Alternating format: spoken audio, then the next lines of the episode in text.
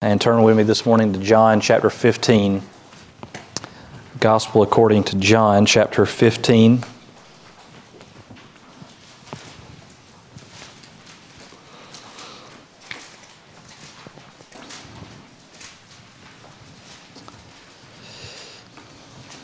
Rebecca and I were talking recently about one of our uh, great childhood Christmas traditions, the uh, the annual looking through of the J.C. Penney Christmas catalog.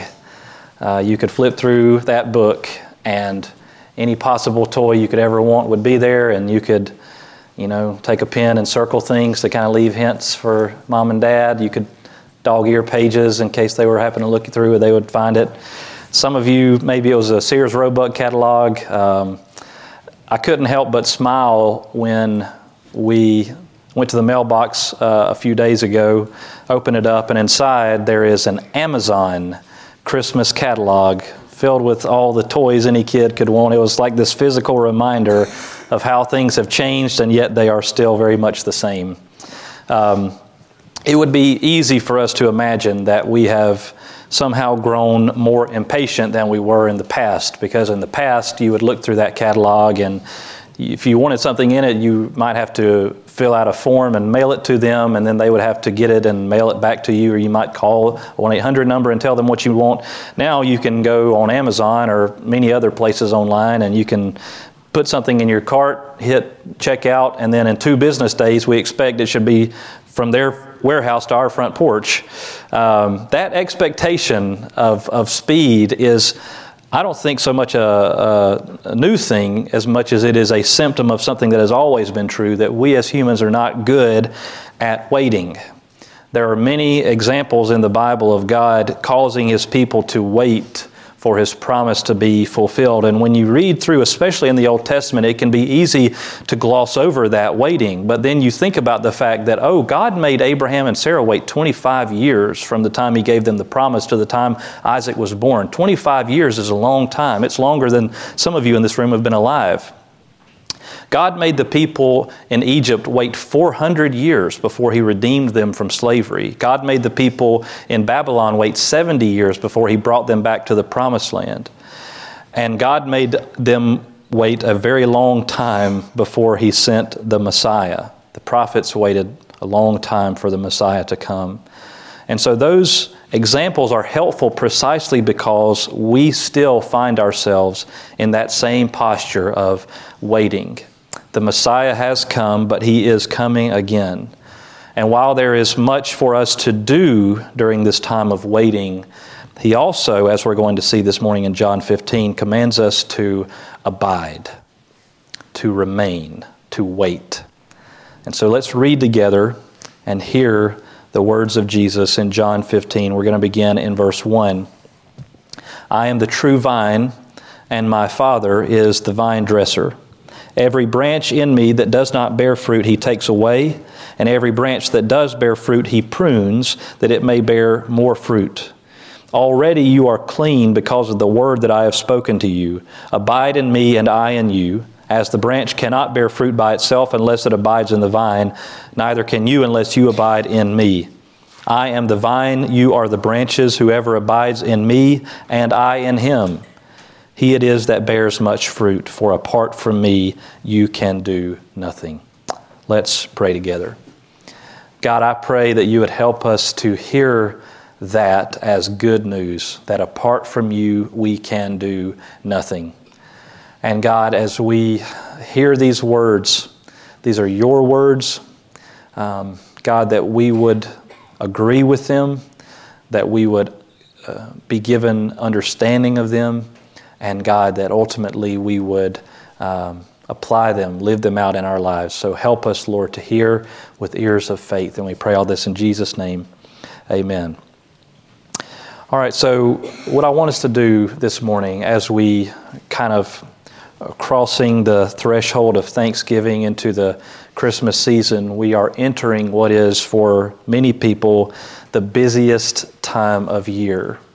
And um, as I've gotten older and life inherently gets more complicated as you get older, I've come to understand that for many people, there is an external busyness to this season. There are people to visit, there are gifts to purchase and gifts to wrap, there are meals to prepare, and so on. You're, you're going, going, going.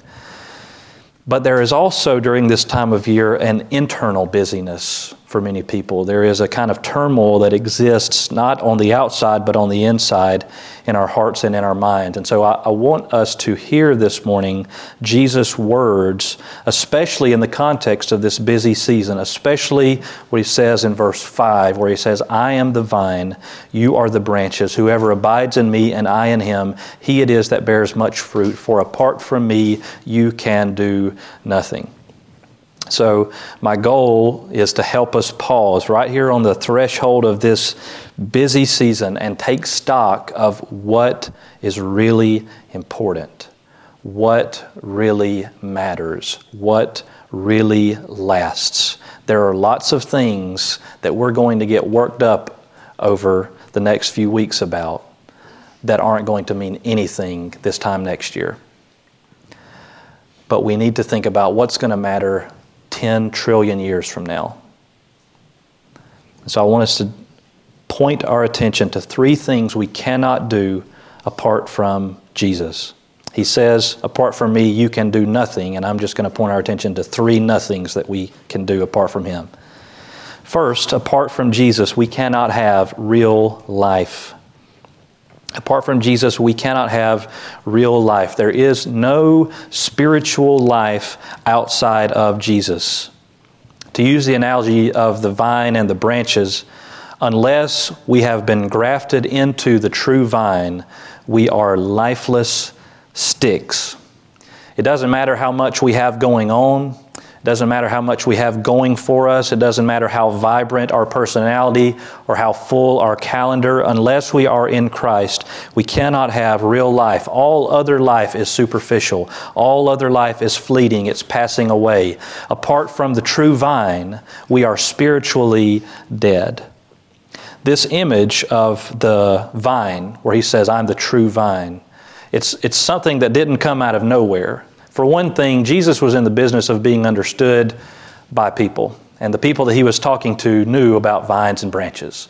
If Jesus was in South Alabama, he probably would have said something like, I am the pecan tree, or something. You know, he would have used an analogy that we, we would get. Well, vines, that's something that people in the first century Palestine that they got. But it's even more significant than that because all through the Old Testament, God likened the people of Israel, the nation of Israel, to a vine that he had planted. And so when Jesus comes along the scene and says, I am the true vine, what he's saying is Israel, meaning the nation, the, the ethnic people, Israel is not the true vine. I am. If you want to be grafted into God's people, it's not about being grafted into Israel. It's not about your ethnicity. It's not about your nationality. It's about are you in Christ? It's about being grafted into Him. And so Jesus was taking a word picture that they would have known and he was flipping it on its head. In Ezekiel 15, however, God explains why he used that analogy. I mean, after all, if you, if you really want to kind of blow your mind, you could think back to the fact that all the way back in Genesis, when God made vegetation, He is the one who made sure that vines were growing in Palestine so that one day Jesus could come along and say, I'm the true vine. And so God explains why He used that analogy. Why did He create vines the way they are? And why did He tell Israel that they're vines and branches and that sort of thing? God says in Ezekiel 15 that His point is that a vine branch is limited in its usage. A vine branch is not like a tree branch. Uh, he, he says that a, a branch on a large tree is something that you could take and you could make lots of things out of it. You could make a vessel, you could make some kind of big bowl for your home and put things in it. But a vine branch is not like that. A vine branch is, is, God says, is not even good for making a peg that you could hang on the wall to hang the bowl on. A vine branch is only good for one of two things it's good for bearing fruit or it's good for burning. Those are the only two things God says that vine branches are good for in Ezekiel 15. You can, they, they bear fruit, they produce grapes and olives and all kinds of good things, or they can be burned and used for fuel. So, fruit or fuel. And here in John 15, Jesus is reminding us of a similar truth. He talks about every branch that does not bear fruit, he takes away and gets thrown away and burned. Every branch that does bear fruit, he prunes that it may bear more fruit. But before we get to talking about bearing fruit, before a branch can bear any fruit, it must first be attached to the vine. A branch that is not attached to the vine is worthless, and that's the whole point. So, the first thing that has to happen is it has to be grafted into the vine. It has to be vitally connected to the vine. It can't just be sort of tied to the vine with string because otherwise it's still going to wither and dry up. That's just an external thing. It has to be internally, vitally connected into the vine. Apart from Jesus, we cannot have real life. The second thing I want us to see this morning is that apart from Jesus, we cannot have real purpose. Apart from Jesus, we cannot have real purpose. God says in His Word that we were created to glorify Him. That is why we exist. We don't exist for ourselves. Our fundamental purpose in life is to glorify the one who made us. And Jesus goes on to say here in John 15, look down at what He says in verse 8. By this my Father is glorified, that you bear much fruit and so prove to be my disciples. So, if we're going to fulfill our fundamental purpose of glorifying God, that means we must bear fruit. He says that God is glorified by our bearing fruit. And we cannot bear fruit apart from Jesus. So, what that means is, apart from Jesus, and, and I don't mean this in a harsh way, but it's the truth. Apart from Jesus, our life is meaningless. Apart from Jesus, we live and die, and then that's the end. Eternity in hell. Apart from Jesus, we're totally turned in on ourselves. Apart from Jesus, we live for ourselves, we think of ourselves. Apart from Jesus, we cannot be what God has made us to be.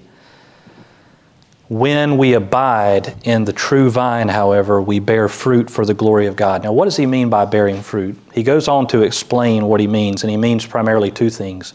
Bearing fruit means obeying his commands and loving one another. So it means that our lives are directed toward God, we're obeying him, and our lives are being lived for other people, we're loving one another. So, Bearing fruit means that we're not living for ourselves. It means that we're living for the glory of God and for the good of others. But I want you to catch what Jesus says in verse 2. Every branch in me that does not bear fruit, he, that is God, the vine dresser, takes away. And every branch that does bear fruit, he prunes, that it may bear more fruit. Now, I am not, I don't have a green thumb, okay? So I, I kind of have to uh, listen to what the experts say. And my, my gist of what Jesus means here is that branches, if you don't keep them in check, they just kind of grow and grow and grow, and all of the sap, all of the energy gets used for, for growth and not for fruit bearing. And so a good gardener has to come in and prune so that the energy is not being used to just kind of get bigger and bigger and bigger and spread, spread, spread, but it's to bear fruit. And so, what that means practically for us is that if we want to bear fruit in our lives for the good of others and for the glory of God, then we are going to have to submit to that pruning. It means that we're not going to have, we're not going to be just everything we want to be and do everything we want to do. But we're going to have to submit to God's pruning in our lives. If we're abiding in the true vine, then He's going to prune away the vine dresser is going to prune away things in our lives that hinder us from bearing fruit. And what might those things be that would hinder us from bearing fruit? The most obvious thing is sin. Um, sin hinders fruit bearing. It's, it's God's grace that He prunes us slowly. He, he doesn't expect immediate perfection of us, He's patient with us over the course of our life, He prunes here and there. And you know what I've found in my own life and in the lives of everybody else I know is that sometimes the thing God prunes, those things try to grow back. And just because you do good, you know, with a certain sin for a week or a month or year doesn't mean it's not going to try to grow back. But the vine dresser is patient. He doesn't ever get frustrated. He doesn't ever say, This vine just, this branch just keeps trying to grow back that same stem. Why won't it ever stop? He just patiently prunes. He's patient with us, and so we should have some patience with ourselves. So that's one thing that would hinder us from bearing fruit is sin. But there are other things beyond sin in life that the vine dresser lovingly and wisely prunes away. Hebrews 12:1 gives this really helpful paradigm. It encourages us to lay aside every weight and sin which clings so closely, and let us run with endurance the race that is set before us. So, the, in the analogy of Hebrews 12:1, there are sins in our lives that drag us down, that you know cause us to be sluggish in our running. But then there are other things in life that do the same thing, and they're not sinful, but they're just encumbrances, they're hindrances, they're weights, as it says. Not everything that hinders us from running the race is sinful. And not everything that hinders us from bearing fruit is sinful. There are plenty of things in life that are morally neutral, but that the Father lovingly and wisely prunes away nonetheless. Um, there are things that take up your time, that are time consuming, some kind of hobby or a pastime. There's nothing sinful about it, but you just only have so many hours in the day. And if you want to live your life maximally for the glory of God, then you might have to cut that out. A responsibility. There may be some responsibility that is not primary or essential, that if, if all things were considered, you'd love to be able to do it, but you just look at it and say, you know what? I wish I could do that, but I can't because I have, these are my other responsibilities I have to do. And if I want to bear fruit for Jesus, then there are going to be some things in life that I'm going to have to say no to. We are finite creatures. We only have so much time and energy and money, so we have to choose to say yes only to the things that are going to help us bear the fruit of obedience and love. So, apart from Jesus, we cannot have real life, we cannot have real purpose, and third, apart from Jesus, we cannot have real hope. Real hope. Notice one more time what he says in verse 5 I am the vine, you are the branches. And then notice this phrase whoever abides in me and I in him, he it is that bears much fruit, for apart from me you can do nothing. The connection of the vine and the branch is not one way.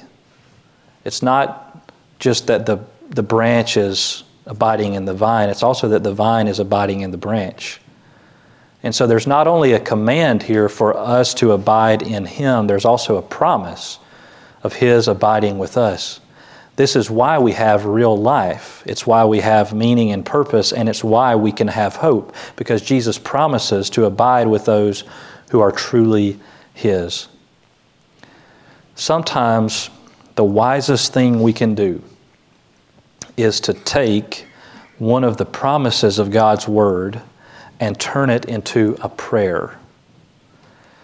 That's what we see the psalmists do over and over and over. As God says, Here's what I'll do, and they say, Okay, God, do that that you said you would do. And so we plead with Him to do what He's already promised to do. There's a, there's a hymn called Abide with Me. If you have a bulletin, I put a copy of it in there. Um, it was written by Henry Francis Lyte. He was Scottish, but he lived in Ireland uh, in 1847 during the Great Potato Famine when lots of people were dying in Ireland. He wrote this hymn during that famine, and uh, later he set this hymn to music while he was literally lying on his deathbed. Three weeks after he put this to music, he died of tuberculosis. I want you to listen to these words. Uh, if you have the copy there in front of you, you can read along with me. Abide with me, fast falls the eventide. The darkness deepens, Lord, with me abide. When other helpers fail and comforts flee, help of the helpless, oh, abide with me. Swift to its close ebbs out life's little day. Earth's joys grow dim, its glories pass away change and decay, and all around I see, O thou who changest not, abide with me. Come not in terror as the King of kings, but kind and good with healing in thy wings. Tears for all woes, a heart for every plea. Come, friend of sinners, thus abide with me. I need thy presence every passing hour. What but thy grace can foil the tempter's power? Who like thyself my guide and strength can be, though through cloud and sunshine, O abide with me. I fear no foe with thee at hand to bless. Ills have no weight and tears no bitterness. Where is death's sting? Where, grave, thy victory? I triumph still if thou abide with me. Hold thou thy cross before my closing eyes. Shine through the gloom and point me to the skies. Heaven's morning breaks and earth's vain shadows flee. In life, in death, O Lord, abide with me. I wanted to give you that as a handout so that you can take it with you. There are some extra copies on the back table as you leave today in case you didn't get one or if you want to take one to someone else. My encouragement to you is, is, is just to take these words and direct them to God as your prayer. Whether you find yourself physically, externally busy, or whether you find yourself internally in chaos and turmoil, you can speak to Jesus and plead with Him to abide with you. So the way it works is, you know, you, you read through it, and if you feel lonely, you can say to Him, When other helpers fail and comforts flee, help of the helpless, oh, abide with me. If change brings you sorrow, you can say to Him, O thou who changest not, abide with me. If you feel confused or exhausted, you can say to him, Who like thyself my guide and strength can be through cloud and sunshine, O abide with me. If you find yourself fearful, you can say to him, I fear no foe with thee at hand to bless. Ills have no weight and tears no bitterness. And if this season is tinged with the sting of loss, you can say to him, Where is death's sting? Where, grave, thy victory? I triumph still if thou abide with me. The great assurance we have is that the one who called himself the true vine has gone before us. He experienced all the trials and sorrows and temptations of life, yet he never sinned. He entered fully into death, and God raised him from the dead, and he will come again to make all things new. Until then, he has promised to abide with us. He has promised his abiding presence with us when we take the Lord's Supper, we are remembering that sacrificial substitution. We are proclaiming our certain hope in His promises, and we're also enjoying His abiding presence with us. We can only have this life, this purpose, and this hope if we have been truly united to Him by faith, by trusting in Him and turning from our sins. So I want to urge us this morning as Paul warned the Corinthians not to eat the bread and drink the cup in a, an unworthy manner. Um, whoever does so, Paul says, will be guilty concerning the body and blood of the Lord. Now, I used to struggle with that, what Paul says about not taking the bread and cup in an unworthy manner, because if we have half a brain, we shouldn't feel worthy. Uh, if, we, if we really understand the holiness of God, we should not be able to sort of puff our chest up and say, Yeah, yeah, I'm totally worthy to, to come into your presence.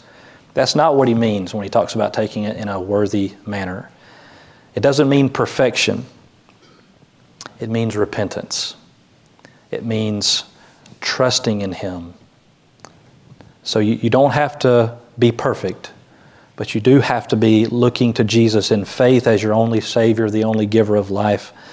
And so I want us just to take a moment and pause, examine our hearts, and then I'll, I'll pray for us.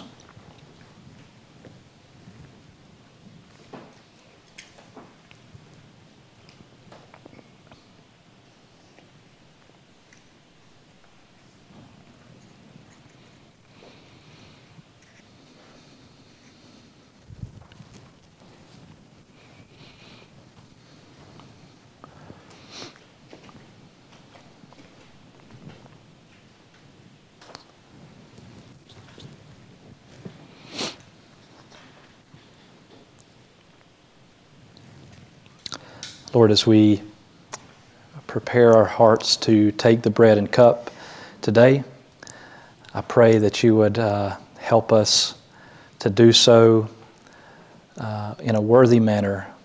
God, that we would not be like those who have eyes but don't see and who have ears but don't hear. But God, we would have eyes of faith to behold your goodness. Lord, that we would truly discern your body and blood in these elements, and uh, that we would participate in this meal of thanksgiving and celebration and proclamation of your grace. We pray all this in Jesus' name. Amen. I'm going to ask Chad.